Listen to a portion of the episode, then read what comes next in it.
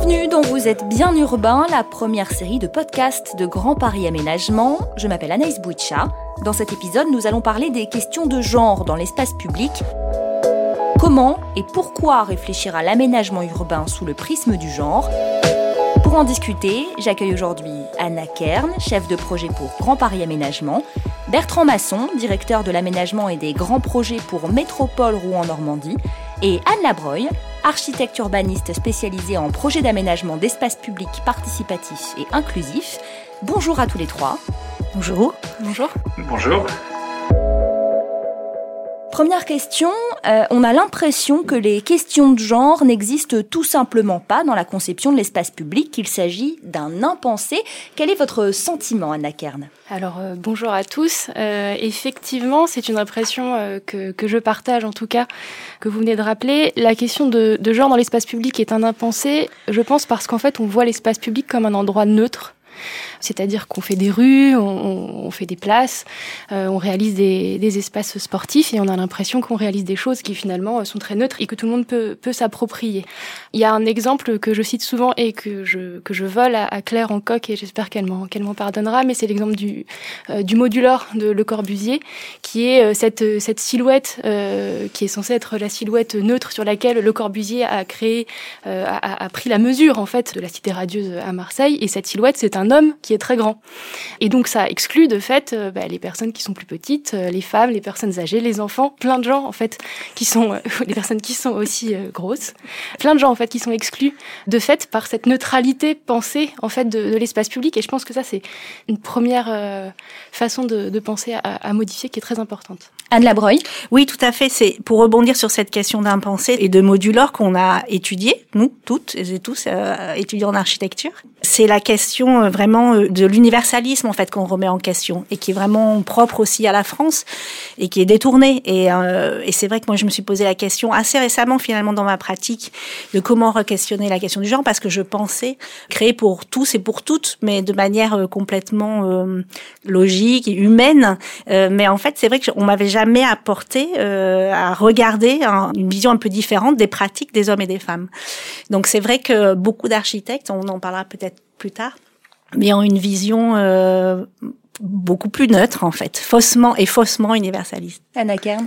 Et, et pour euh, rebondir sur ce que vous disiez euh, concernant euh, les études et ce qu'on apprend, je pense qu'aussi euh, c'est très français, je ne sais pas comment c'est dans les autres pays, mais on, on, a assez peu finalement de formation en, sens, en sciences sociales quand on étudie euh, l'architecture et l'urbanisme. Et ça c'est quelque chose qui pourrait apporter, euh, je pense, un, un, éclairage supplémentaire pour les, pour les étudiants et pour nous, mm -hmm. concepteurs, aménageurs, maîtres d'ouvrage. Anne Labreuil. Alors si. Ah pardon. bah alors euh. Mais mais architecte. Non, non, Alors si si rassurez-vous, depuis 68, depuis la création des écoles nationales d'architecture, euh, des sociologues sont venus dans les écoles d'architecture et moi-même j'ai j'ai euh, j'ai eu des enseignants sociologues. Mais la question du genre n'apparaissait pas comme telle. Voilà. Bertrand Masson, je me tourne vers vous. Est-ce que vous rencontrez des résistances lorsque vous évoquez euh, ces problématiques de genre euh, pour Rouen Métropole? Il y a pas mal de résistances. En fait, ce qui est intéressant, c'est que finalement, elles s'expriment, ces résistances, et ça permet de, de travailler. Alors, on, a peut-être deux, deux, formes de résistance. Des résistances, euh, on va dire, neutres, c'est-à-dire, bah, je comprends pas le problème, je vois pas où il est. Et puis des résistances qui sont plus fortes et qui sont assez surprenantes, euh, notamment venant, enfin, elles sont venues d'hommes et parfois assez jeunes. Mais euh, on va perdre notre pouvoir si on commence à travailler sur la question du genre. L'intérêt, c'est qu'elle s'exprime. Et elle s'exprime euh, parfois chez les élus, elle s'exprime parfois chez, dans les services, hein, techniciens euh, des collectivités et puis aussi des maîtres d'œuvre, et puis aussi parfois chez les habitants où euh, certains ne comprennent pas. Et peut-être prendre juste un exemple euh, avec un maître d'œuvre sur un, un, projet de parc que nous avions, où nous, avons, nous lui avons posé la question de dire, voilà, au travers de ce qui était prévu, on aimerait relire le projet sur la question du genre, donc adapter certains espaces sportifs, espaces de promenade. Et au début, c'était un peu, ben non, je vois pas, non, c'est bien fait, euh, non, il n'y a pas de raison. Et puis petit à petit, en faisant prendre conscience, euh, une dynamique s'est créée, propositions timides, et puis petit à petit, des propositions un petit peu plus fortes, un peu plus osées, et puis allant vers des, on va dire, des expérimentations, des tests, c'est-à-dire qu'on se donne le droit un peu de se tromper donc d'évaluer et de corriger. Et donc je trouve que ça peut être assez intéressant finalement ces résistances à partir du moment où on arrive à les entendre. Est-ce que vous souhaitez réagir, Anna Kern, Anne Labreuil, sur ces résistances qu'on peut rencontrer lorsqu'on parle de genre et d'urbanisme? Alors, il y a des résistances, mais plutôt comme euh, des impensés, effectivement, euh, parce que, comme on le disait tout à l'heure, euh, les architectes pensent bien faire, et vraiment, je ne voudrais pas être désagréable avec mes confrères et mes consoeurs, et donc pensent qu'ils font pour tous et pour toutes, mais parce que, comme ils n'intègrent pas ces questions de genre, effectivement, ils oublient certaines choses.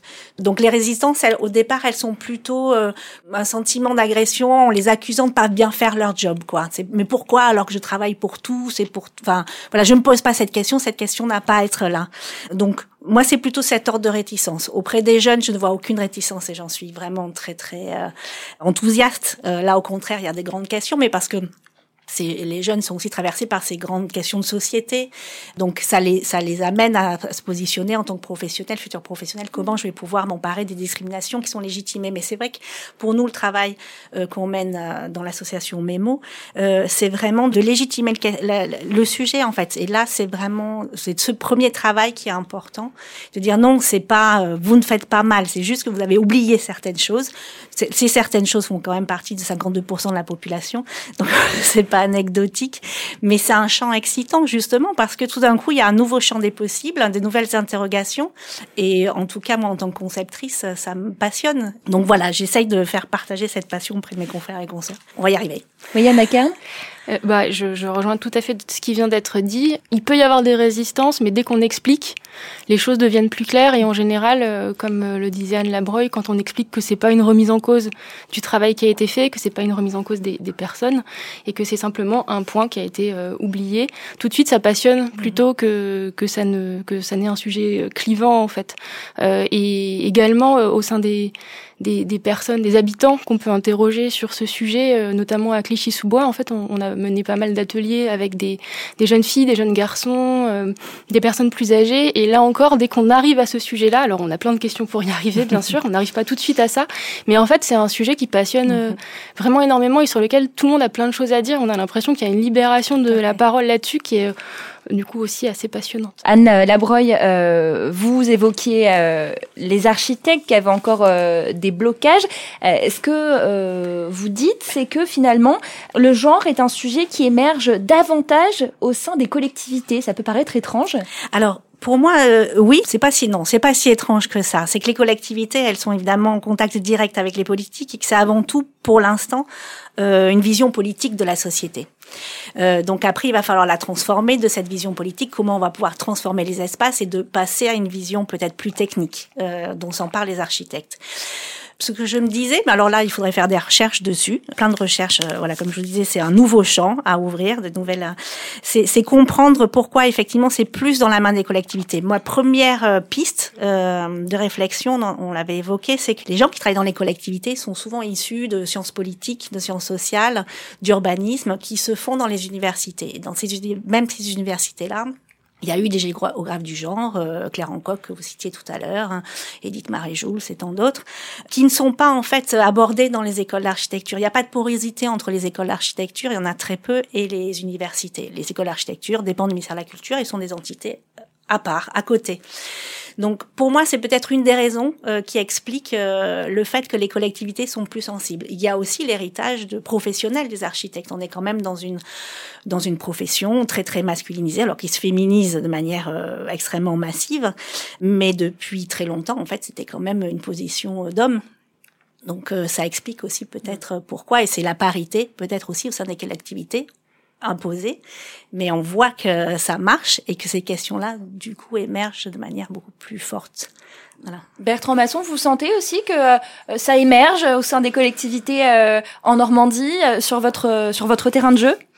Oui, complètement. C'est-à-dire que il y a quelques années, c'était un sujet qui était un petit peu euh, presque hors sol, non compris, hein, donc d'où ces résistances. Et puis aujourd'hui, on voit que, alors notamment au travers, au démarrage peut-être des questions euh, liées à, à, la sécurité ou à l'impression, euh, enfin d'insécurité euh, vécue, c'est devenu un sujet plutôt en positif, euh, donner envie. Et c'est vraiment quelque chose qui est aujourd'hui de plus en plus partagé, qui se diffuse.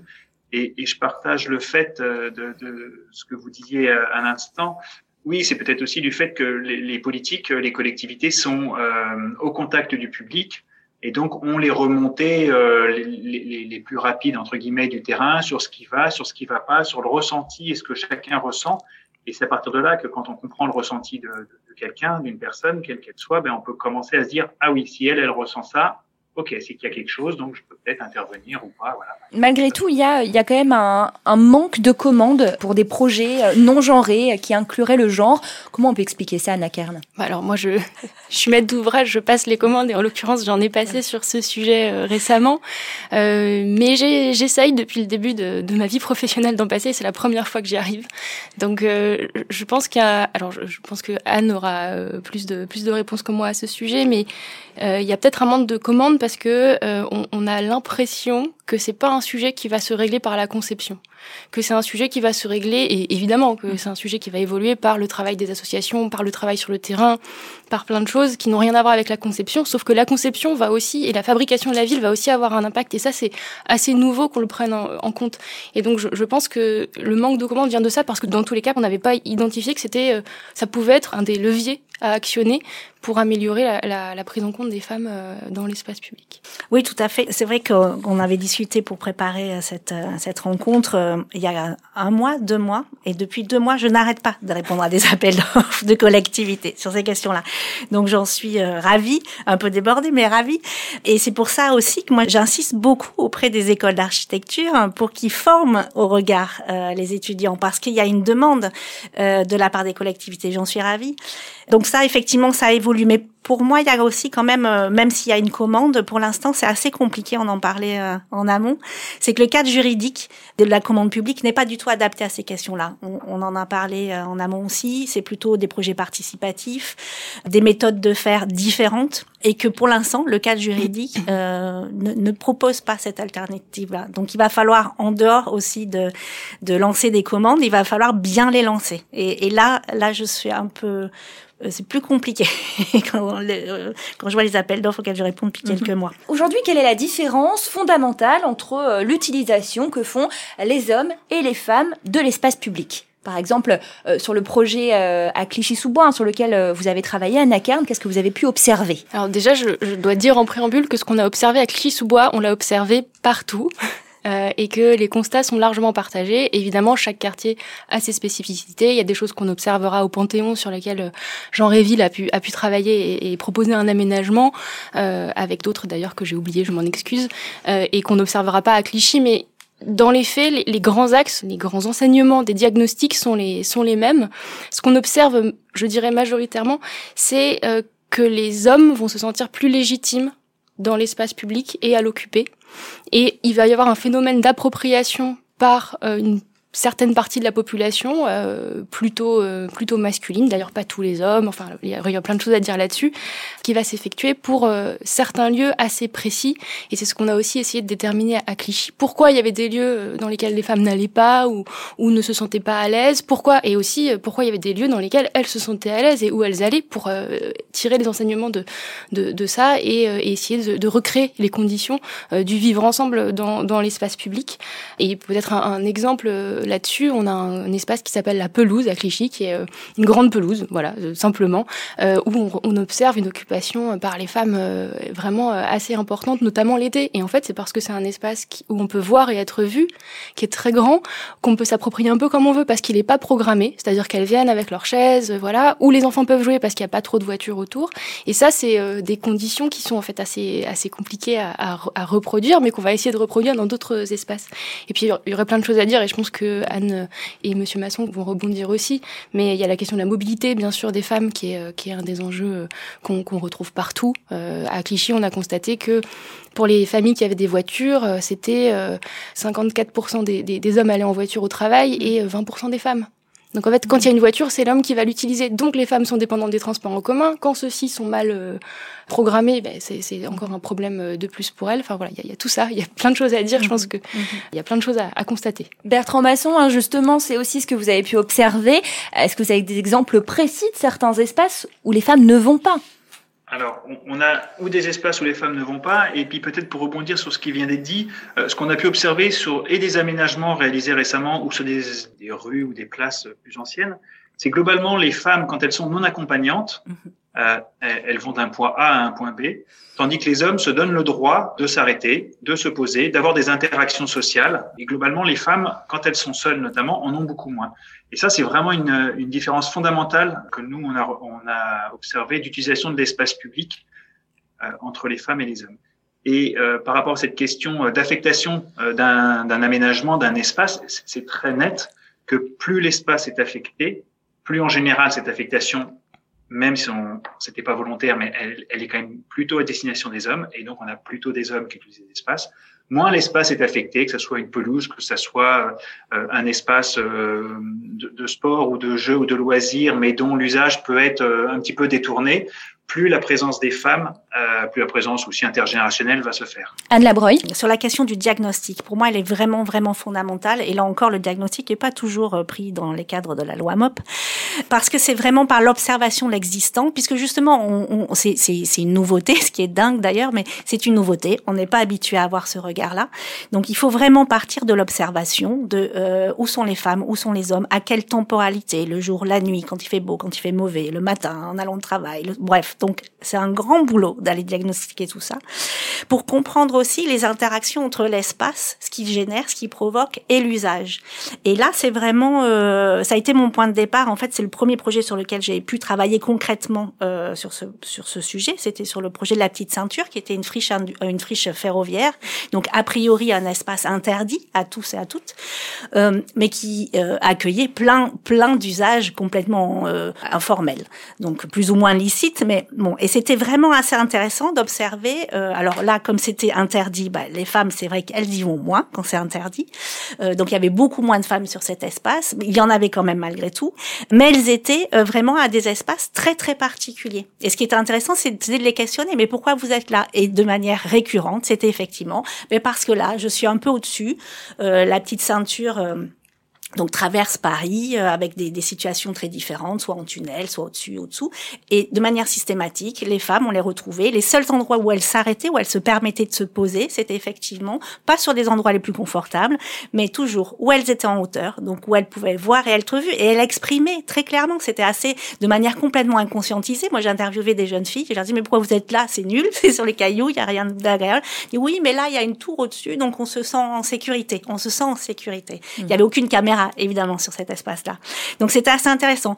Elles étaient aussi toujours systématiquement, c'est un endroit quand même relativement fermé, euh, à proximité directe des entrées et des sorties pour pouvoir s'entrer et, sortir directement. Elles n'étaient jamais seules. Deux fois, ça m'a amusé. J'ai croisé une femme seule. Il y en avait une qui avait un arrosoir. Pourquoi? Bah, Il fallait toujours avoir l'air occupé en fait. C'était ma déduction. Ou des appareils photo. Il fallait avoir l'air de faire quelque chose parce que ne rien faire sur un espace comme ça, c'était inimaginable. Donc voilà, les garçons n'avaient pas l'air de se poser du tout ces mêmes problématiques. Ils étaient partout, plutôt planqués à l'inverse, et surtout loin des entrées et des sorties. Donc c'est en menant ce travail-là, euh, et c'est surtout en analysant justement le lien entre l'espace et les usages qu'on peut arriver aussi progressivement à créer des espaces plus égalitaires. Mais il faut se poser et regarder. Mmh. Et chaque espace est quand même différent avec ses particularités. Donc il faut avoir un regard contextualisé. Bertrand Masson. Oui, complètement. Euh, et on, on, a mené aussi un travail sur, sur les, la question des bancs, euh, en observant justement comment les femmes, les hommes s'asseyaient sur les bancs, euh, seuls ou en étant accompagnants ou accompagnés. Et ce, ce dont on s'est aperçu, c'est que euh, notamment la, la, la, présence de quelque chose à l'arrière sur son dos euh, était rassurant et permettait aux femmes de s'asseoir. Donc des fois, c'est de l'aménagement qui est totalement finalement invisible, qui n'a pas beaucoup de sens euh, dans, dans, dans, le, dans, schéma global de, mm. de l'aménagement, c'est de pouvoir adosser le banc à euh, un bosquet, à un muret, etc., qui fait que on se sent en sécurité, on va pas se faire entre guillemets agresser euh, de l'arrière, et c'est une réponse favorable aux données envie notamment pour les femmes, de s'asseoir sur, euh, sur des bancs. Comment l'aménagement euh, peut permettre euh, à tous d'évoluer librement, de manière plus égalitaire dans l'espace public? Par quel niveau, par quel détail ça peut passer? Oh, Si j'avais la réponse toute faite, je serais ravie. Mais ça pourrait dire que j'ai déjà fait dix ans de, de recherche là-dessus, fondamentale. Donc, euh, je, pour l'instant, on n'a pas toutes les réponses. Hein. Ce serait vraiment extraordinaire de les avoir. On va travailler, ce, qu'on, ce que j'essaye de proposer en général, c'est travailler sur la méthode de projet. Euh, donc, on revient à nos méthodes participatives, c'est vraiment ouvrir notre regard et amener des personnes différentes à venir intervenir, les écouter, euh, écouter leurs besoins. Donc, et les impliquer aussi dans le projet. C'est-à-dire, par exemple, on travaille beaucoup en méthode participative sur la co-construction euh, d'objets sur l'espace public. C'est une manière aussi euh, pour euh, certaines femmes de venir être sur l'espace public, produire sur l'espace public, euh, être en posture justement euh, différenciée. En général, on voit des mecs et des gros biscottos sur l'espace public construire, donc c'est montrer aussi un regard des choses différentes et légitimer leur place sur l'espace public. Pour moi, il y a vraiment une question de méthode. Et après, bah, c'est euh, voilà des années de réflexion, d'observation pour justement identifier qu'est-ce qui va créer ce sentiment, ce sentiment de sécurité. Je, vraiment, c'est le sentiment, c'est pas la sécurité. Je trouve que vraiment le le côté sécuritaire euh, euh dessert vraiment ce, ce, ce, sujet. Donc il faut voilà, il faut, faut être très attentif aux mots qu'on utilise et qu'on emploie. Quand on aura fait ce travail de recherche, je pourrais revenir avec un guide extrêmement bien euh, et tout en vous disant attention, on doit avoir une démarche contextualisée. Donc euh, c'est pas parce qu'on fera un trottoir d'un mètre soixante que les femmes seront mieux. Je ne pense pas. Euh, mais à quel endroit elles auront besoin ou que tout être humain aura besoin d'espace et à des endroits où on peut en avoir moins, peu importe. Qu'est-ce que voilà et revenir vraiment à la question de l'usage, c'est vraiment fondamental. S'intéresser plus à la question de l'usage et après faire de belles formes, ce sera très bien pour la qualité de vie, mais vraiment revenir à de quoi on a besoin et avec qui on le fait. Bah, je, je, pense vraiment que la question de la méthode participative, elle est, euh, elle est centrale dans, dans ce sujet. La question de la méthode participative, d'ailleurs, toujours euh, retourner vers le terrain, toujours aller aller sur le terrain, aller aller parler aux gens, aller les interroger, faire des ateliers, euh, mais aussi la méthode participative dans nos méthodes de conception, c'est-à-dire euh, de, de, revoir aussi nos, nos, nos, façons de fabriquer, nos façons de créer entre maîtres d'œuvre, maîtres d'ouvrage, collectivités, les collectifs crée. Ça, c'est quelque chose qui est aussi très important parce qu'on a des façons de faire qui sont assez cadrées et en fait, il faut sortir des cadres pour répondre, pour répondre à ce sujet. Et en dernier élément, peut-être euh, la question des retours d'expérience, elle va être fondamentale parce que il faut aussi pouvoir dire qu'on s'est trompé, euh, qu'on a essayé de créer un espace et puis qu'il n'a pas fonctionné et comprendre pourquoi il n'a pas fonctionné à cet endroit-là. Et ça, c'est beaucoup d'humilité en fait vis-à-vis de notre métier et, et c'est ce qui est intéressant aussi. Anne Labreuil Oui, pour rebondir sur ces questions-là, des méthodes qui sont très intéressantes en méthode participative et pour éviter les, les, les erreurs ou pour, pas pour les éviter, mais pour pouvoir y revenir plus facilement, ce sont tous les espaces, tous les temps de préfiguration d'un espace. Hein. Donc qui sont évidentes pour nous parce qu'on est très convaincus par ces méthodes, mais qui sont aussi euh, compliquées à faire comprendre à une collectivité qui va investir un peu d'argent, moins que s'il faisait un, un, un, aménagement définitif, euh, mais qui va venir euh, euh, proposer des formes un peu éphémères qui vont durer euh, de manière temporaire, deux ans, trois ans, et qui vont venir tester des usages. Mm. Et par l'observation de ce qui s'est passé, on va venir créer des, des, des espaces plus définitifs, peut-être un peu plus ancrés, parce qu'on peut le comprendre aussi, ce besoin d'avoir un revêtement qualitatif, définitif, mobilier, etc. Mais c'est vrai que ça nous oblige à intégrer des phases de préfiguration, de test de participation qui encore une fois n'existe pas actuellement dans les cadres euh, du marché de la loi MOP. C'est mon, ce sera mon, mon grand travail et je vais faire changer ce cadre-là. Mais on est beaucoup d'architectes à le penser, pas uniquement pour la question du genre. Hein. Est-ce qu'il y a des chantiers prioritaires? On, on, parlait euh, des bancs, des infrastructures sportives. Euh, on peut aussi parler des cours d'école. Bertrand Masson, est-ce qu'il y a un lieu où il faut agir en premier pour amener le genre, la question du genre dans l'espace public? C'est vrai peut-être que la cour d'école est, un, est quelque chose d'assez emblématique. D'abord, c'est des enfants, donc c'est là où euh, on accompagne leur développement. Euh, et puis, ça touche aussi les parents, les adultes, qu'on a un vrai effet euh, de diffusion. Et, tous les essais qui ont été faits euh, de déminéraliser des cours d'école, d'enlever le célèbre terrain de foot hein, qui est au centre et qui fait qu'on a la bande d'un mètre ou deux mètres pour avoir le droit juste de discuter ou de jouer à la marelle ou à l'élastique toutes ces expériences qui ont été faites, on voit que tout d'un coup, euh, tout ce qui était établi, qui était évident, mais oui, évidemment, on joue au foot dans une école, etc., tout d'un coup, tout tombe par terre. Et on voit que tous les schémas euh, se font différemment et se reconstruisent. Et c'est vrai que la cours d'école est, certainement un, élément très fort. Et puis peut-être aussi, euh, enfin, j'en parlais tout à l'heure avec l'exemple des bancs, mais les toilettes, par exemple, enfin, il y a plein de petits gestes qui sont finalement pas des gestes d'aménagement. C'est pas avec ça que le projet va être euh, joli ou pas joli, mais qui sont fondamentaux pour que euh, l'usager, l'usagère, il se sente bien. La question des toilettes, c'est quelque chose d'évident quand on le dit, sauf que c'est souvent ce qui manque. Et juste une petite anecdote hein, sur les quais. Euh, sur les trois kilomètres de, de, de jardin qu'on a aménagé, euh, pour X raison, on n'a pas pu mettre les toilettes en service tout de suite.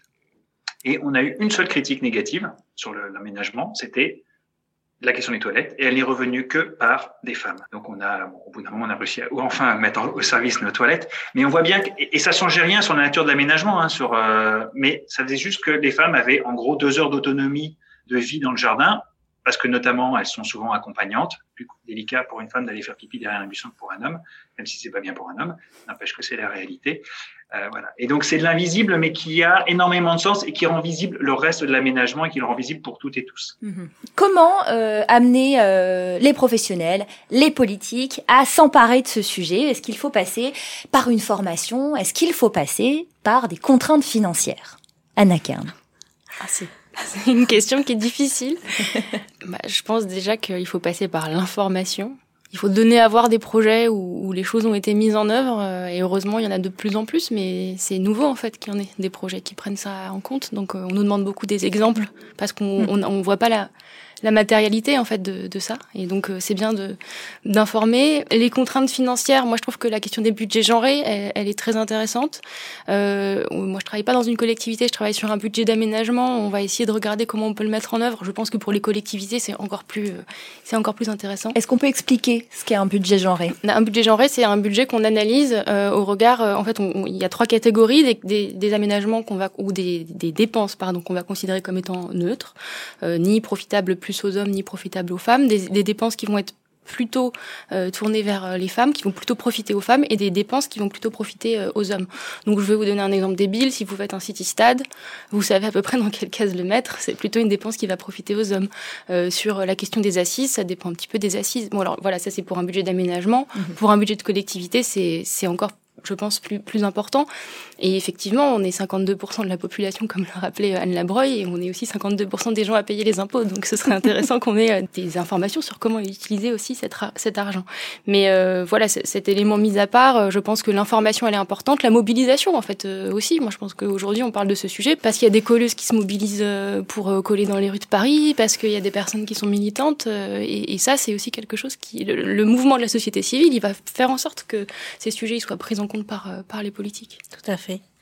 À la Breuil? Oui, pour moi, la question de la formation, elle est à ce moment assez fondamentale parce que euh, bon, j'ose espérer que l'information commence à passer, à se diffuser. Euh, ça commence. Bon, euh, je serais optimiste là-dessus, mais en, beaucoup de professionnels ont du mal effectivement à se saisir d'outils, et notamment notre profession et beaucoup de professions liées à l'espace, où on est très dans la norme, on a besoin de, même si on a un côté très créatif, évidemment, euh, mais c'est vrai que le cadre est quand même assez structurant, et, et beaucoup euh, d'architectes avec, avec qui j'échange sur ces questions-là sont un peu dubitatifs, et quand bien même ils seraient euh, sensibilisés, informés, ils disent mais je sais pas comment faire, mais comment comment t'abordes ça euh, euh, à quoi ça ressemble. Donc euh, la formation, elle est pour moi aussi fondamentale au sein de nos métiers, autant au sein des collectivités qu'au sein des, des, professionnels de la de la conception. Et par l'exemple. Et c'est vrai que c'est compliqué de trouver des exemples parce que peu ont été trouvés ou alors de manière très très sensible. Bertrand Masson disait tout à l'heure, ça peut être du détail comme des toilettes. Et alors là, les architectes vont dire bon, si c'est pour faire ça, c'est bon. Euh, donc il faut quand même aussi aussi dire euh, bon ben ça peut passer par des détails et tant mieux ça va pas remettre complètement euh, en question euh, la forme finale mais ça va remettre un, un, petit peu en question la méthode on en a parlé et puis par les détails par l'exemple. Et je pense qu'il faut qu'on aille aussi organiser des voyages à l'étranger qu'on aille voir ce qui se passe qu'on fasse réseau quand on pourra enfin sortir de chez nous qu'on aille reprendre notre petit baluchon et faire le tour du monde pour voir ce qui se passe. Bertrand Masson vous vouliez réagir? Moi je voyais peut-être trois points. Tout d'un coup quand les les personnes prennent conscience de la cour d'école, le CitySad, on en a parlé, et tout d'un coup on dit, ok, le CitySad c'est que des garçons. C'est très bien que les garçons jouent au foot, il n'y a pas de problème. Euh, ok, mais on fait quoi pour les filles? Et quand on pose cette question-là, cette prise de conscience, tout d'un coup, on peut pas rester sans, ah ben non mais je fais rien. C'est pas, ou alors la personne en face elle est pas, voilà. Mm-hmm. En général les gens, ah ouais, ok, faut que, faut que je fasse quelque chose. Donc cette prise de conscience c'est quand même le premier élément. Euh, c'est à partir de là, je crois vraiment que, que ça peut avancer. Après peut-être je verrai. Euh, aussi pour rassurer tout le monde, c'est de se dire, OK, on y va, on sait pas trop, On n'a pas de solution et je pense qu'il ne faut pas avoir de solution. La seule solution, c'est de se poser des questions, hein, comme euh, est évoqué, hein, de vraiment contextualiser euh, l'approche à chaque fois et de se dire, ben, euh, ok, on teste, on innove. Si jamais ça plante, on fait quoi? Quel est notre plan B? Et on se donne le droit d'avoir raté et donc de corriger. Donc ça veut dire qu'on évalue. Voilà.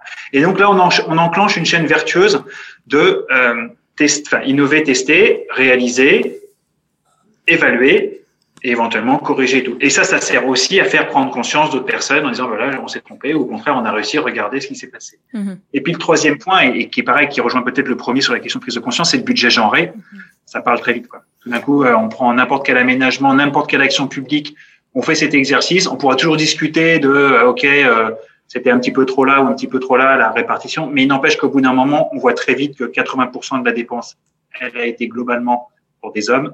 Et je pense que tout ça, avant la question euh, contrainte financière, voilà, parce que contrainte financière, ça avancera peut-être, mais ça sera entré dans les pieds, donc ça sera jamais très très fun et à l'arrivée, quoi. Mais en deux mots, comment convaincre un homme ou une femme politique de s'intéresser au genre dans sa ville? En allant sur le terrain. Si je prends l'exemple d'un city stade, en allant voir un city stade, ce qui s'y passe, euh, en voyant qu'en effet, le City Stade, il y a bien que des garçons, il y a bien que des équipes de garçons, qu'une famille ne peut même pas y aller parce que voilà, on respecte le fait que ça se joue à deux équipes et donc dès qu'il y a des deux, deux équipes d'ados de 20 ans, plus personne n'ose y aller. À partir de là, je pense que c'est le moyen où, où lui va, va comprendre qu'il est en train de réaliser euh, un aménagement qui pensait être pour les jeunes et finalement il réalise un aménagement qui est pour la moitié des jeunes. Donc à partir de là, voilà, c'est comme ça qu'on peut, je pense, l'amener tout doucement à, à évoluer.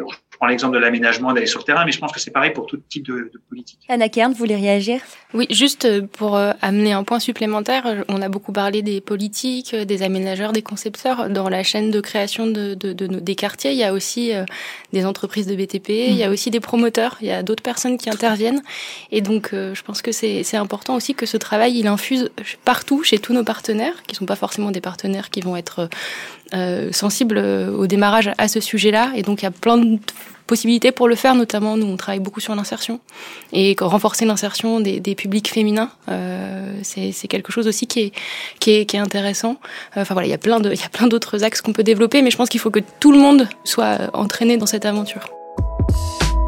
Merci beaucoup à tous les trois d'avoir participé à, cette discussion. Merci à vous de nous avoir écoutés. Je vous donne rendez-vous très bientôt pour un nouveau numéro de Vous êtes bien urbain, le podcast de Grand Paris Aménagement.